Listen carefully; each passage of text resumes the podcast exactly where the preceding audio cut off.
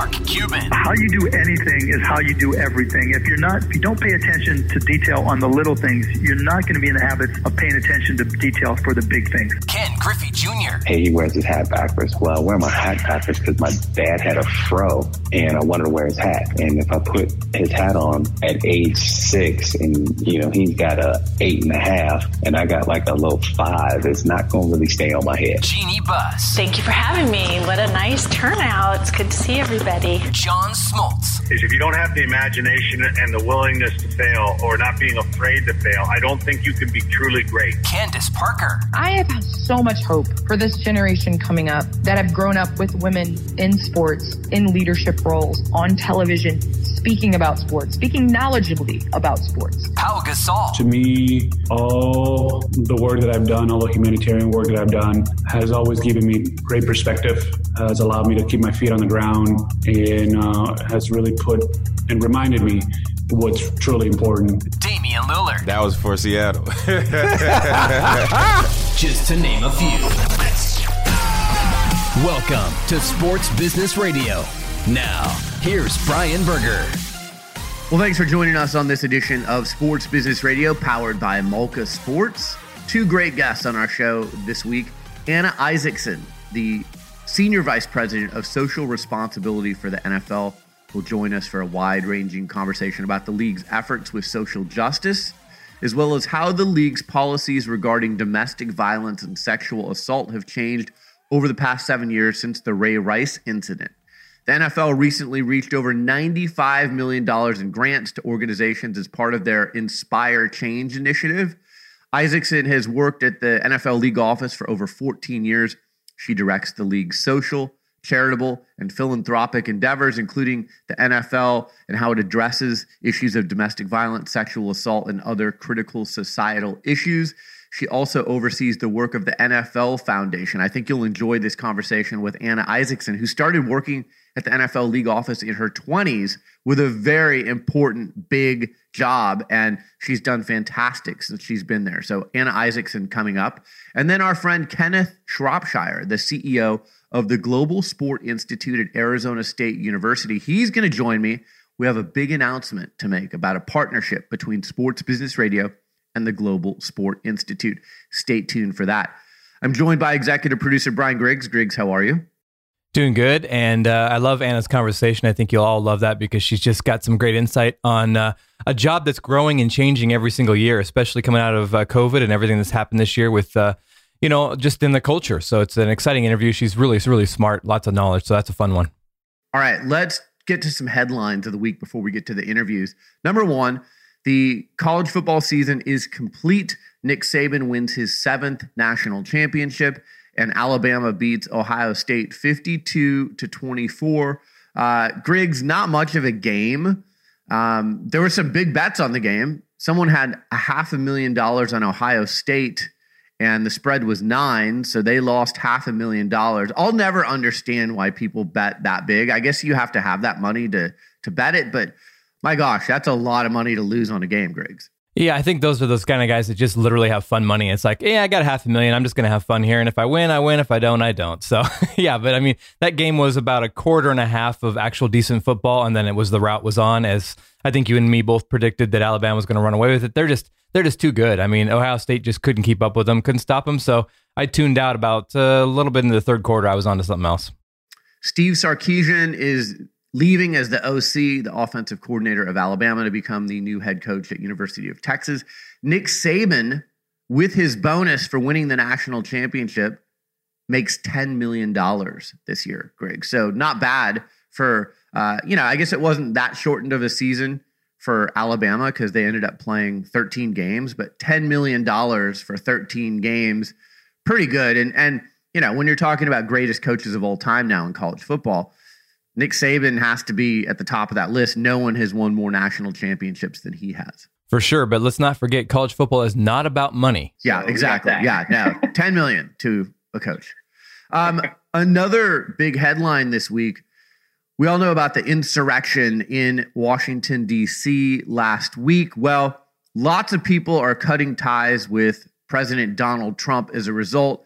And in the sports realm, the PGA of America announced this week They voted to move the 2022 PGA Championship golf second major of the year away from the Trump National Course in New Jersey on the heels of the violent riots at the U.S. Capitol where multiple people were killed. So, Griggs, uh, PGA drops Donald Trump. Yeah, I think there's going to be more of this, and uh, I think Mr. Trump's going to have a long haul building back his uh, entities because of uh, the last four years, especially the last year, because it's been rough on him. And uh, I think you'll see more fallout and continue to, to do that. And we even saw some uh, NBA teams, you know, talking about maybe not playing games when this whole riot thing happened. So it's a it's a big deal, and it's uh, obviously going to continue to, to grow. We'll see what happens in the near future.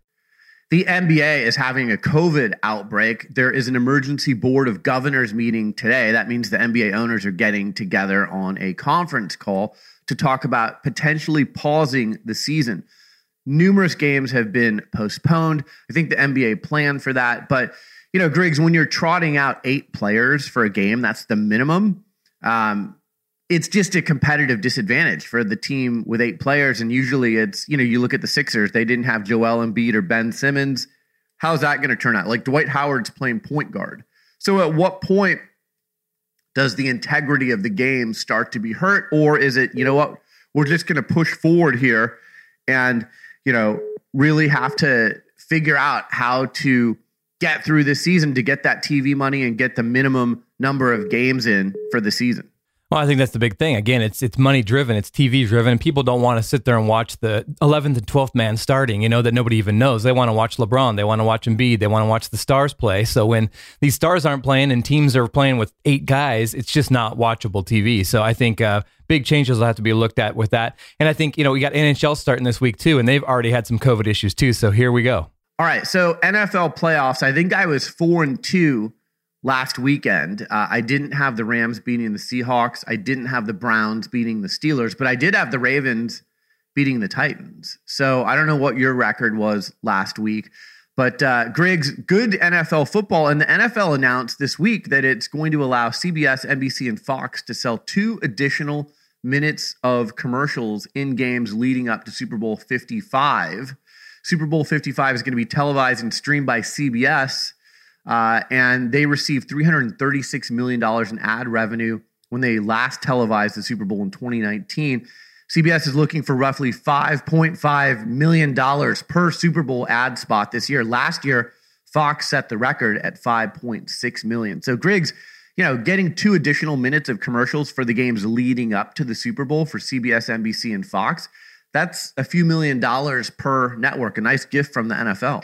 Yeah, and you think, oh, two minutes isn't much, but like you said, when you're booking three, four, five million bucks a spot, that's some big money. So I agree, that's going to bring some more revenue in, and I'll be interested to see, you know, with uh, COVID and the fallout, and some businesses changing their structures and everything that's in the political world, what will the ads look like? I think they're going to be uh, some different ads this year, maybe some different companies that we're not used to seeing. So I'm looking forward to that. And I don't know if you watched the Saints Bears game on Nickelodeon; it was actually pretty well done. It was fun to watch.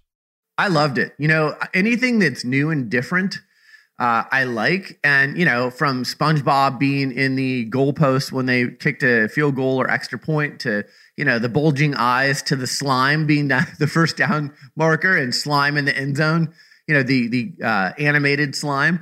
I thought it was really cool. And I guess Sean Payton, the coach of the Saints, was slimed after the game. So I thought it was good. You know, Nate Burleson's been on our show before. I think he does a great job calling a game. He's usually in studio, but I think he does a really good job uh, calling games too. So uh, it's it's good. I, I, I liked it. Yeah. I, I, thought it was different too, and um, I thought it was good.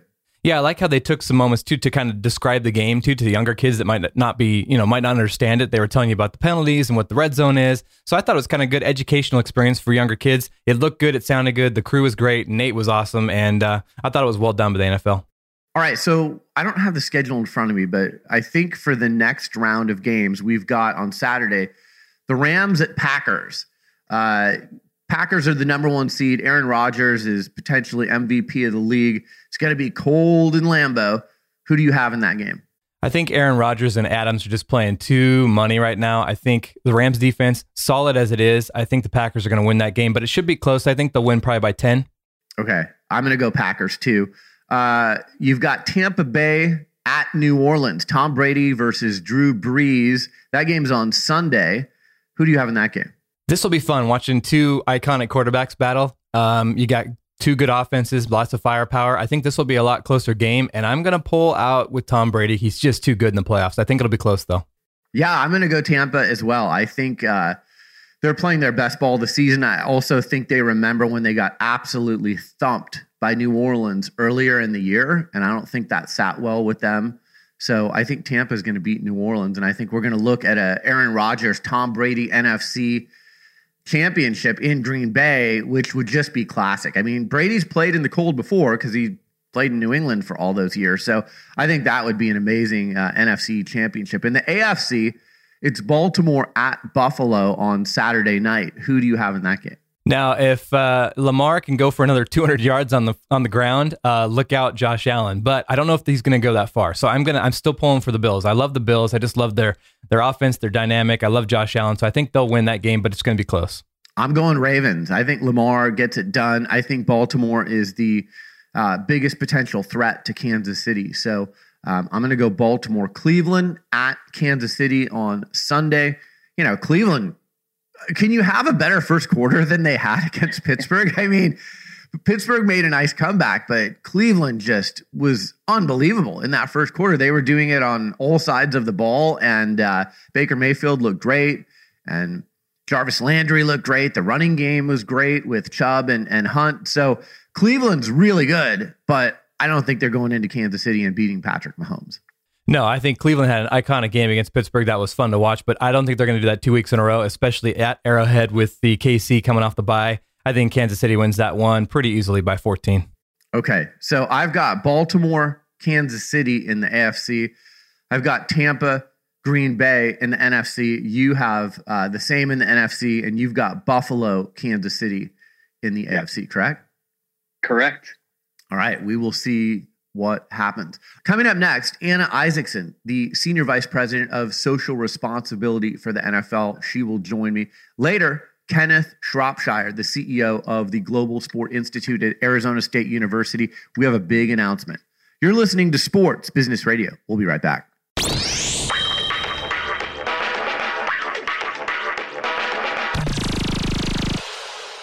My guest is Anna Isaacson. She is the Senior Vice President of Social Responsibility at the NFL. She's worked for the league office for over 14 years. Anna, thanks for joining me on Sports Business Radio. How are you? I'm good. How are you? I'm doing great. Before we get started, I know you oversee a number of different departments at the NFL, but tell our listeners a little bit about your role at the NFL. Sure. So, the social responsibility team at the league office is really um, responsible for almost everything off the field that the NFL puts puts out, right? So that includes all of our cause work, our community work, our philanthropic work, the work of the NFL Foundation, which is a separate 501c3, um, our NFL auction platform. Uh, the NFL really uses its auction platform 100% for charitable purposes, right? So everything we auction off from, from player gear, game worn, and, and signed – equipment goes back to the charities that we that we support. Um, so really, everything that you've seen from a social, uh, if you watch NFL football, anything on to Service or Crucial Catch or Play 60, our domestic violence work, our social justice work, etc., um, runs through our department. So you were in your 30s when you were hired by the NFL. How did you come to understand how to communicate and influence the key senior staff in the office, including Commissioner Goodell? Because that's not an easy job. I was in my 20s when I was hired. Oh my gosh. Okay. So even younger than I thought. um, but yeah, I, um, you know, the, the role has changed dramatically, especially in the last six years. You know, we had you know, a, a big awakening. Obviously, in 2014, we were dealing with a lot of challenges and crises, uh, you know, around the Ray Rice incident and domestic violence.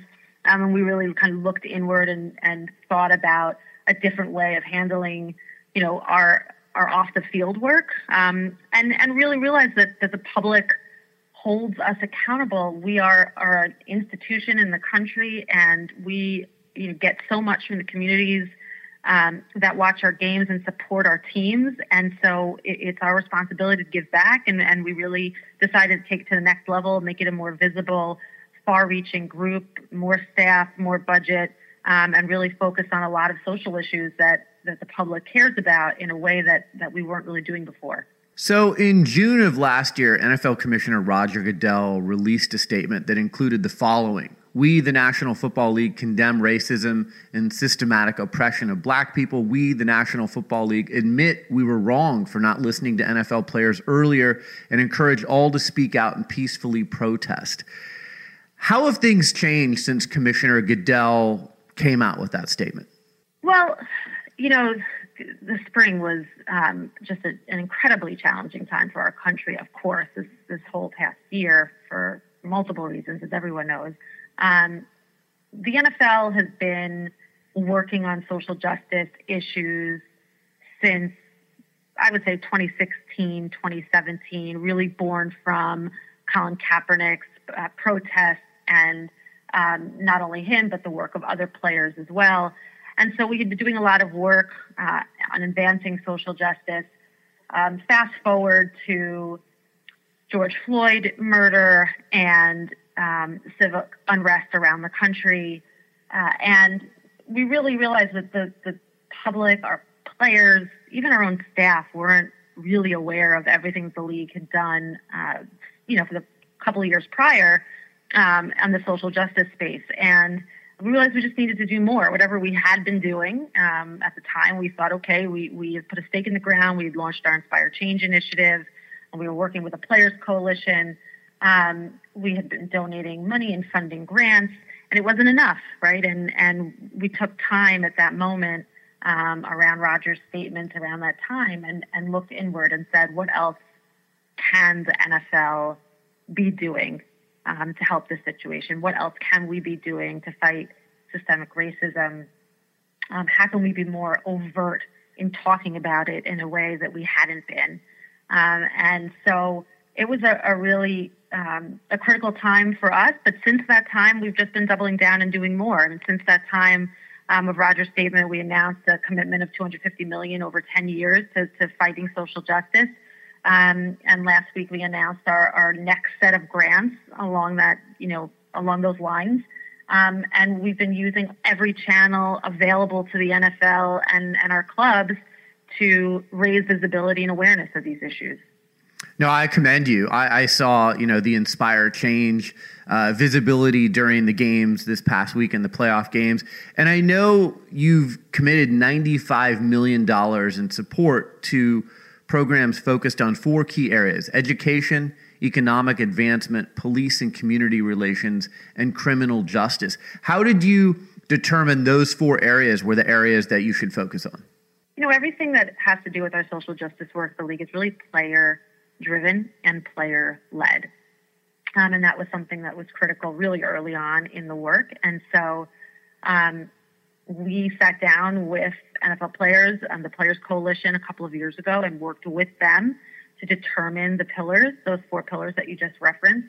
Um, at first, it was three pillars: education and economic advancement were were combined. But over the last, I would say, six to twelve months, we really realized that economic advancement was a standalone um, that needed even more attention, and so we we separated those two uh, and now have four pillars. But that was everything that we do is really in concert um, with the Players Coalition and NFL players. Put a face on a couple of the organizations that grants were made to. Uh, where is some of this money going? So, you know, we, we now have over 30 Inspire Change national grant partners, and, it, and it's a big number. And all of these organizations are just doing unbelievable work in their communities. And they, they're, the organizations range, right? They are national organizations in our newest set of grants, um, we funded United Way Worldwide and the and the Boys and Girls Clubs, for example, to really local grassroots organizations um, like Ladies of Hope Ministries and Perscolas, um, groups that are you know based around the country, whether they're in club markets. Uh, Just City Memphis is in Memphis, and um, the Oregon Justice Resource Center in, in Oregon, and so they range in size and scale, right? Small, big, grassroots, national um, and but they're all doing work within the four pillars, and they're doing really important work, and that ranges from helping to bridge the digital divide and, and serving um, tech education for, for black and brown kids, um, or you know, it's it's working to for to create more mentors for youth who have incarcerated family members and parents. You know, I think it, it really ranges. Um, but every single grant that we give out, the intention is to have an impact on a population that is that is so needed, um, and to bridge bridge gaps in opportunity and break down barriers. Um, and so the 13 grants that we awarded last week do just that, and they join a family of grants that have have been fighting for these issues for the last couple of years. Yeah, I really like what you're doing with the digital divide, especially in the last year when so many are, are stuck working at home, kids are learning from home. I think that's a really important initiative. And, and frankly, I don't think the NFL's gotten enough credit for what you're doing there. Well, I mean, let's be honest, the digital divide wasn't created yesterday, and it certainly wasn't created at the start of the pandemic, but the pandemic has exacerbated right. it um, and brought it to the forefront in a much bigger way. And I think it's important that people realize that, right? Because it, has been a social justice issue for many years. Um, and making sure, you know, and it covers other things besides, we're focused on education in schools, but it, it covers other things, you know, healthcare and, and health disparities as well. Um, and it's been around for a long time, and the, the pandemic has just exacerbated all these problems and taken them to really just the next level of, of awfulness, um, for lack of a better word. And I think, you know, what we're trying to do is um, talk to our clubs, talk to players, find organizations, mostly locally, to be honest. A lot of these digital divide issues are really local. Um, and you have to see what's going on in the backyard of school systems and work with school administrators and local officials to figure out where the needs are, right? It's not only, you're not just talking about, you know, getting kids some laptops or tablets and solving a problem. You, you really, these are issues of access, um, access to broadband, access to Wi Fi, um, high speed access, um, and then really educating families and parents and teachers on how to use technology. Right? I mean, it's one thing if everyone has tech. It's another thing if if nobody takes it out of the box because they don't know how to use it. Right. Um, and so, you know, these are these are problems where you can put you can put band aids on them, but these are real um, deep, broad issues that will take a lot of time and work. And so the NFL, you know, we have great partners that have been working in this space for a while and, and sponsors, and we are joining in and want to bring awareness to it um, and see what we can do as a convener and bring people together really to acknowledge, um, you know, how much money is needed to fix these problems and, um, you know, sort of a, a broad coalition of groups and organizations coming together to fix these issues. The other thing I love what the NFL is doing is the player owner working group. So I had Arthur Blank on the show about a month and a half ago. I know you've got players like Kelvin Beachum on the player side. I yeah. love that the owners and players are sitting down and working together and figuring out where is the need and how do we help the need. You know, and that's one of the critical lessons that we took away from the last couple of years is this collaboration with NFL players. They are doing so much work. They are leading. They are at the forefront of this community work. Um, and so really everything that we're doing here is with them and that committee that you pointed out of, of owners and players, you know, really comes together and, and makes these joint recommendations on funding. And obviously there's a lot of work that goes on behind the scenes um, in terms of reviewing organizations and vetting organizations. But um, there's a really natural and fluid rapport going on on that committee now, right? Where the staff is presenting organizations for funding and, and presenting issues and discuss and discussing real issues going on in the community. And, you know, there's just a lot more trust that's been bu- built up and we can go back and forth and, and, and make decisions together um, and most of these are just unanimous decisions when we're, we're talking about funding grant organizations. You've got the Say Your Stories campaign. Tell our audience about that.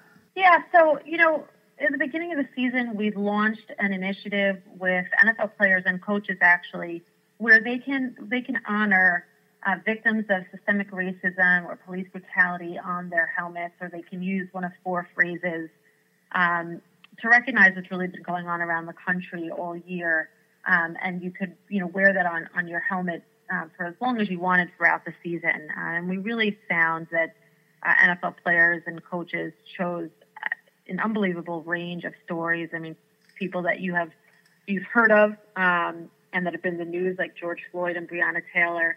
Um, the phrases that we had were Black Lives Matter and, and racism stop hate and it takes all of us, which is our, our annual slogan this year. Um, and the Say Their, Say Their Stories campaign was really about sitting down and, and giving voice to those stories, why players selected who they did, um, talking about the legacy of some of these victims, uh, and you know, shining a light on these stories, putting a face to these people, uh, and and so that's really what the campaign has been about, and, and we've been focused on it through all our media channels the entire season, uh, continuing obviously into the playoffs.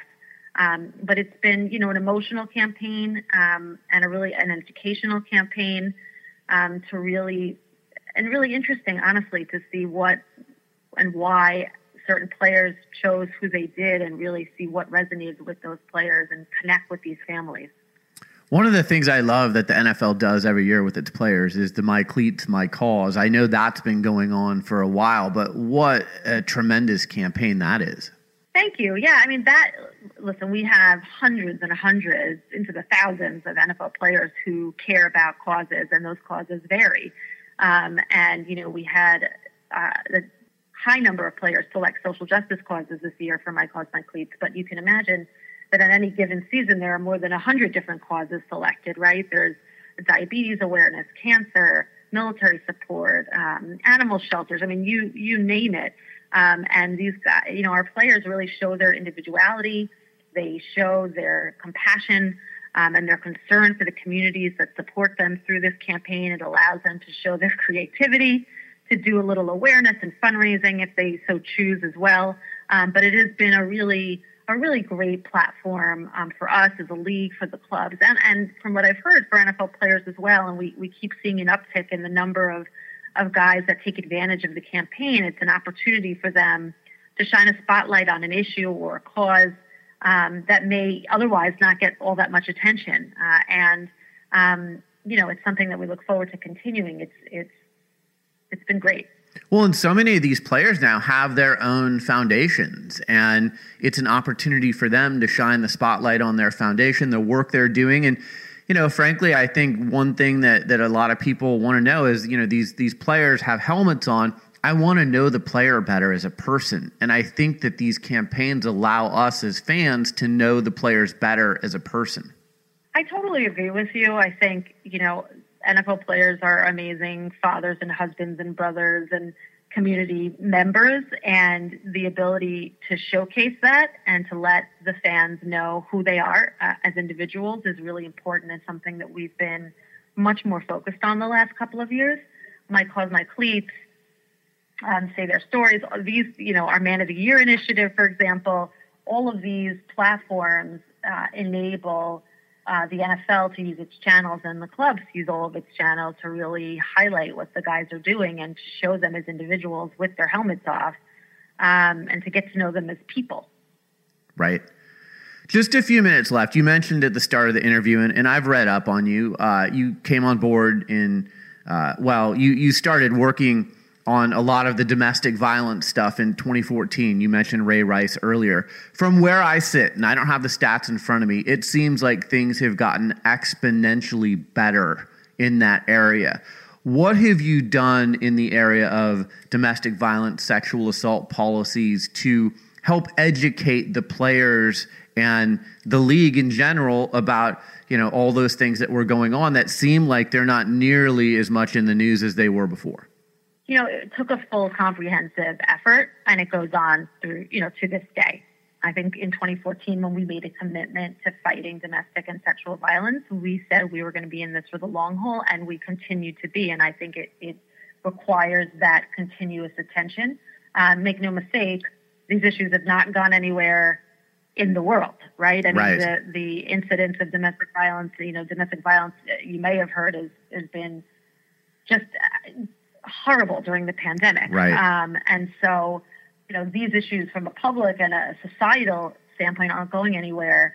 Um, what we've been able to do from an internal standpoint is make sure that they're at the forefront of our minds. I mean, we do annual education for every single person affiliated with the NFL every single year. And there's, from what we've learned from our experts, there's not that many organizations that can say that, right? That we we do, you know, it's it's six to seven thousand people every single year going through a custom education um, that talks about these issues.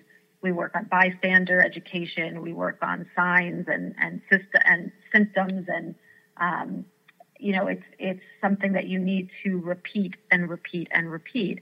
Something that something else that we've been focusing on a lot is on character education of youth how can we ensure that the next generation is different? And we're actually making an impact not only on on youth athletes but on youth in general right? Because this is a societal issue um, but really working on prevention. Uh, and that takes a long time but it's something that we have been focused on and funding character education programs on healthy relationship management um, since 2014 honestly.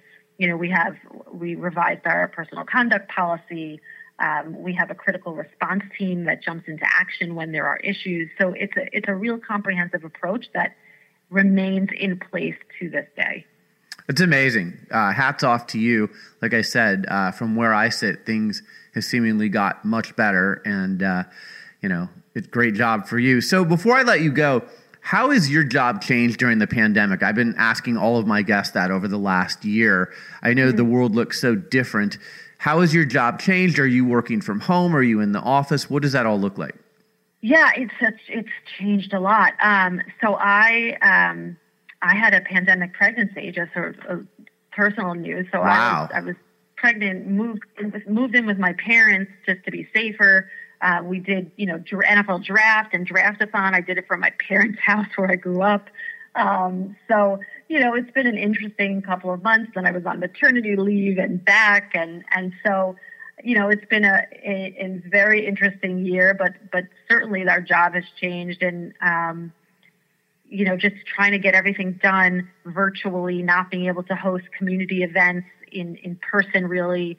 Um, fundraising virtually, doing everything at draft, you know, that fundraiser that we held was the first time we'd uh, you know done anything like that, you know, and really incorporated philanthropy into the draft across all three days. Um, and some of the things I think that we learned over the last nine, ten months, I think we'll take with us into the future, right? And and um, you'll see some of that come to life, you know, going forth. But it's it's been a it's been a year, as it has been for everybody, um, and we've all adjusted. But you know, I'm doing the the you know, kids next to me while I'm working. My son makes an appearance on just about um, every meeting I have when I'm at home, and um, and now the baby too. And it is what it is. Wow. Well, congratulations on the new baby, and uh, that is quite a, a, year. I mean, it's it's hard enough to just work through this year, but also have a baby through the year and have a job that has the responsibility of your job. Uh, that's that's a lot on your plate. Yeah, you know, every, listen, everybody's been having. I, am fortunate, and um, thank God, and it's uh, these are all adjustments, but you get through it. It makes you stronger, and you know, we have a good team here. Um, we've been able to do some good stuff even through the challenges. So, last question for you, and this is for uh, a lot of people that listen to our show that you know might want to know the answer to this question. So, again, you started working at the NFL when you were in your 20s. I have heard that you have a really good relationship with Commissioner Roger Goodell. People listening to this show want to know how do I have a good relationship with my boss? Uh, you know, one of the things that stood out to me at the draft was Commissioner Goodell in his basement and the jar of candy. And I just saw a much more human side of Roger Goodell than I had ever seen before, and I loved it. Are you able to have conversations with him and get through to him on kind of that human level or the things that need to be done that we've talked about during this conversation? And if so, how do you break through with your boss? You know, I yes. I mean, the answer is yes. I have a, a sticker on my desk that if you meet with me, you see the first thing you see, and it says "human first. Um, and I think that's you know we all have to operate with humanity, and I think you know if you didn't know that and learn that this year, then I don't know what to say. Um, but I think you know you have to have honesty and open communication. I, I think I'm in a fortunate position where um, I'm not really a shy person, but um, you have to be able to to speak your truth and and disagree, right? And sometimes you're going to disagree with your boss, but it's better to express your opinion and make sure your opinion is heard and known. Um, and you know you don't you don't win every conversation or not. You know you, you don't always get your way every way. That's just how business works. But you have to be able to communicate openly um, and with humanity. And I think that's that's what I try to do to the best of my ability. And I, I think whether that's with Commissioner Goodell or with colleagues and peers or other bosses I've had over the years is just communicating openly, having humanity, um, speaking your voice and having passion. Um, and again, you may not always get what you want, but that's okay. People will respect you for expressing where you stand. Anna Isaacson, the Senior Vice President of Social Responsibility at the NFL. Anna, thank you so much. Tremendous job that you're doing at the league office. I'm paying close attention and I, I see all the great work that you're doing with your players and uh, Commissioner Goodell and everyone else. So, congratulations and uh, good luck the rest of the NFL season as we head towards the Super Bowl. Yeah, so good to talk to you. Thank you for the time. Appreciate it. You're listening to Sports Business Radio. We'll be right back.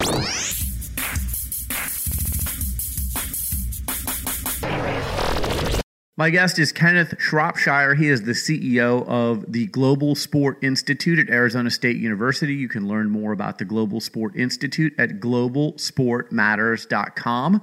I'm very excited to officially announce a new partnership between Sports Business Radio and the Global Sport Institute. As part of the new partnership, the Global Sport Institute will reveal research findings and data via ongoing segments on Sports Business Radio. We will also appear on each other's podcasts from time to time. If you haven't checked out the Global Sport Matters podcast, it's terrific, and I would encourage you to uh, check that out on iTunes. Kenneth, thanks for joining me on Sports Business Radio. How are you?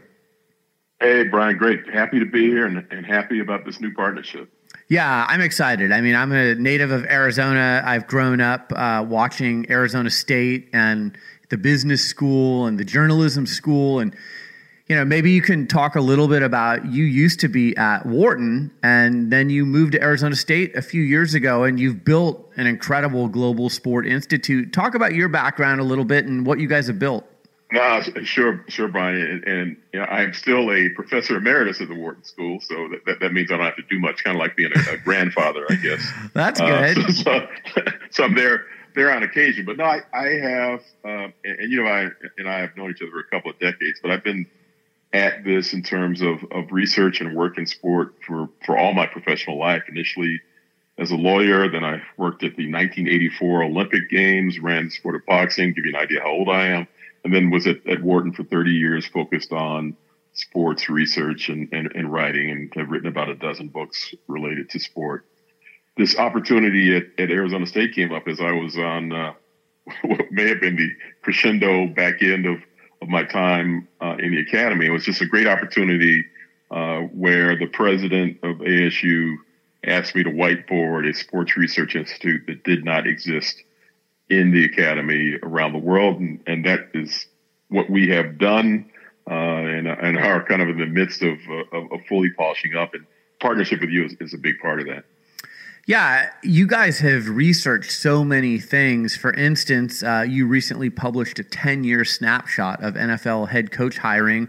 Uh, has the NFL improved with hiring coaches of color? Where do we stand there? You know, what's interesting about NFL hiring is it has been overall pretty consistent since the, um, and, and you go back to the, the beginning of the Rooney Rule, you know, almost 20 years ago now, pretty consistent in terms of, of the numbers. And, and, and really what it gets us to pause and, and think about it. And the great work that I can't talk about this work without talking about uh, Dr. Richard Lapchick, where a lot of the data comes from in his in his annual report cards. Really, what what we've seen is is improved efforts at the league office. Uh, you almost can't fault the effort, efforts of the league office, but what has come is greater clarity that this work has to be done by the individual franchises, and, and that and that's where we've seen the unevenness over the years, and that's where more work needs to be done, and, and, and the numbers could could be improved. Yeah, I see a star quarterback like Deshaun Watson calling out the Texans for a more thorough and transparent process. I look at someone like Eric Bieniemy, who, geez, what else does that guy need to do to get a head coaching job? And and you would hope that with the openings right now that he'll be a head coach soon. But I agree. I, I, think it does land on the individual franchises and the owners and, you know, the GMs and whoever else is making these decisions. For sure. And, and what I tell people is I think, I think historically there was some validity when you would hear people say there was a pipeline problem or there weren't that many diverse candidates available. That issue is no, no longer there. And, and Eric Bieniemy is, is, a, is a great example. And if you, if you don't like Eric Bieniemy for whatever reason, there are many other candidates of color that, that could take on the task of, of heading up a team. And uh, as we've seen with some of the, the great guys that turned out to be great hires, uh, like at Cleveland, um, uh, like with the Giants, guys that, that kind of weren't from traditional paths. There are many African Americans that are not in the traditional path either. So, so the idea of, of pipeline is no longer valid. It really is a, a, case of look more broadly than you have traditionally, and as the case with all of us, uh, don't necessarily look with some look for someone who reminds you of yourself, looks like yourself.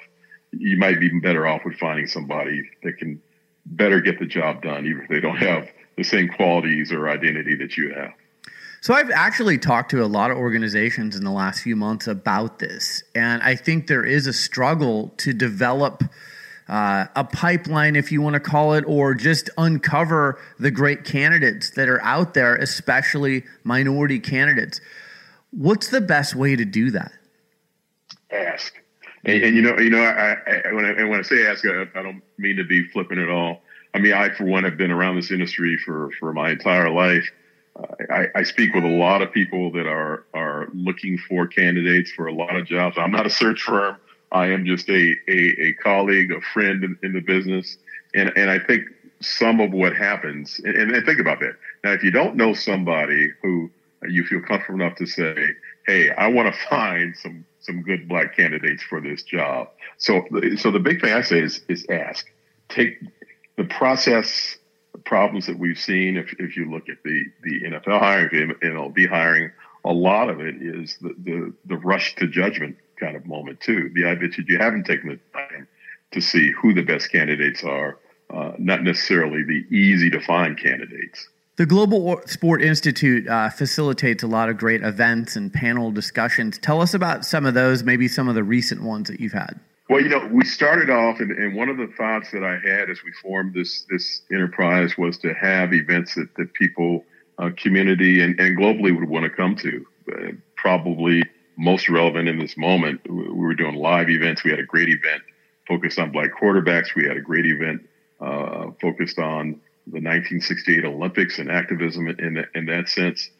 Uh, those were both live events, and then as, the pandemic was uh, getting underway, uh, we were scheduled to have another live event, but we had our first real uh, Global Sport Matters, uh, a virtual event focused on uh, COVID and, and athletics and, and, what was happening around the world. We had some great guests from around the world, from South Africa, uh, from from Australia, and it was an event that you know, much to my you know, I, I didn't have the foresight to think about this we couldn't have paid to bring in all the people that we brought in. We couldn't have uh, gotten the audience that we had.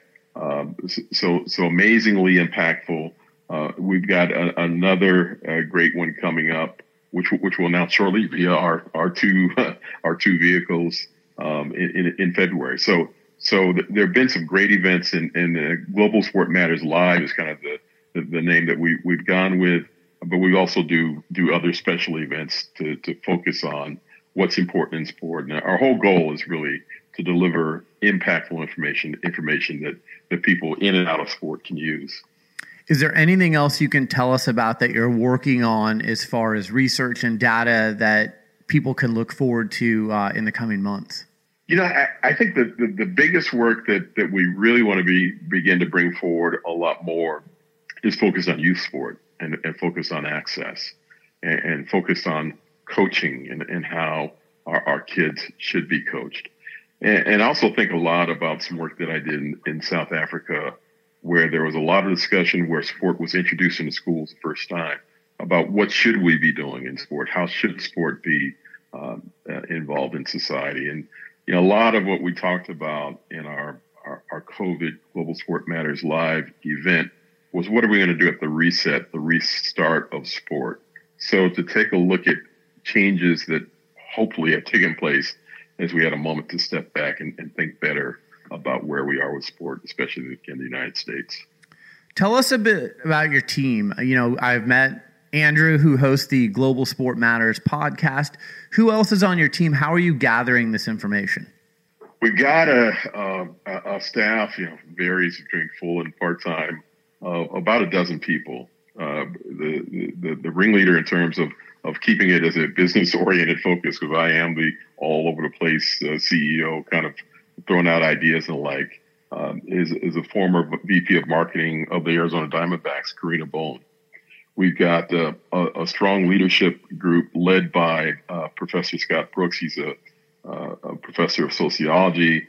He was a actually how old am I? He was a student of mine uh, at, at, Penn many years ago as he was getting his his PhD.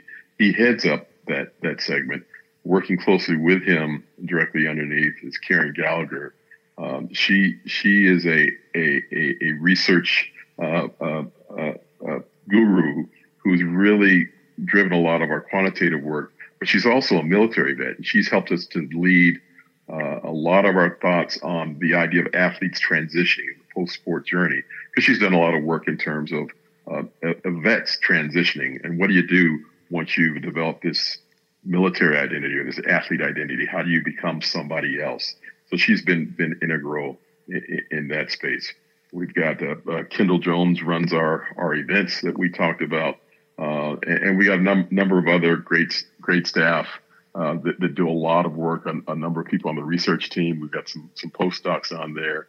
Uh, we've got the the great uh, Rachel Lofton, who's on the research team that does a lot of work on on the the data sets that that we see uh, coming out. So it, it it's really uh, and, and, we've also got a, a, a, great team leader, Jeff Kanowski, who heads up our area on innovation. And we also host, I haven't mentioned these, um, uh, competitions for the development of the next great innovative sport idea. So our, our Venture Devils competition, uh, which you can go to our website and learn some more about, we funded some some great projects to to come up with the next technology idea in sports. So so we got a great team. Uh, it, so whenever you hear about work that's coming out of the Global Sport Institute, it's not me. It, it is largely these people on this team, and, and, then we do contract with with those on the outside at other universities. Uh, we're doing some work on additional podcast work, more depth prod podcast.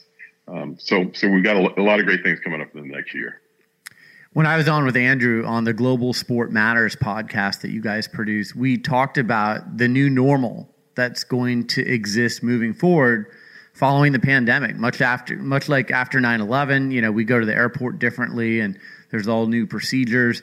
I think there's going to be a new normal based on all of the different people I've spoken with uh, since last March. What do you see from your end as part of the new normal? And, and are you guys going to dig into that a little bit and see what some of the tangible findings may be? Yeah, Brian, I think you, you're exactly right. And I think in the midst of this, the, the best quote I heard about the, this, this new normal is, well, no, we're not, we're not in the middle of a storm. We, we're headed towards a new climate that, that it really is a whole new infrastructure that we're confronted with going forward and it's it's up to us to have learned from the moments we were in about what worked and what didn't work. So certainly, a lot of this in terms of uh, live gate attendance. You know, you, you, can think over the years how much we've struggled with how do we get people in the facility what do we do? How do we? So a lot of the questions about how do you monetize if people aren't in there, uh, and a lot of the cost savings that takes place, which doesn't overwhelm the loss that takes place. By the way, we, we're, we're clear on that but what should we retain from these these moments of, uh, of, of, quarantine, and what should we maintain in terms of uh, developing viewer interest? You know, the, the the biggest event that got us scratching our heads, of course, is, is one of the first big events as we went into this was the the NFL draft, and the, and, and, and granted, people were starved for uh, sport, but it was just amazing how many people focused on that it was also uh, in terms of content, the Last Dance and the, the viewership that took place of, yeah. of, of, this this this one one telecast. So so a lot of things are going to be different. I, I don't I don't think we know for sure where we're going to be, and I think there's also going to be a, a good amount of, of fallout too. So some I don't know if we know who all the, the survivors are, and I think uh, this the, the, last piece to watch for the I'm a former business school professor uh, is is the role of SPACs and all this, and, and what's going to be uh, bought up in this moment and maybe made better by people that, that use these special purpose acquisition companies to, to, to lift up enterprises that, that are financially down. Ken Shropshire, CEO of the Global Sport Institute at Arizona State University. You can learn more about them. GlobalSportMatters.com. Subscribe to the Global Sport Matters podcast. Follow Ken on Twitter at Ken Shropshire. I'm so excited for this partnership. Thank you so much. And uh, I look forward to what lies ahead. Thanks, Brian. I look forward to it too. You're listening to Sports Business Radio. We'll be right back.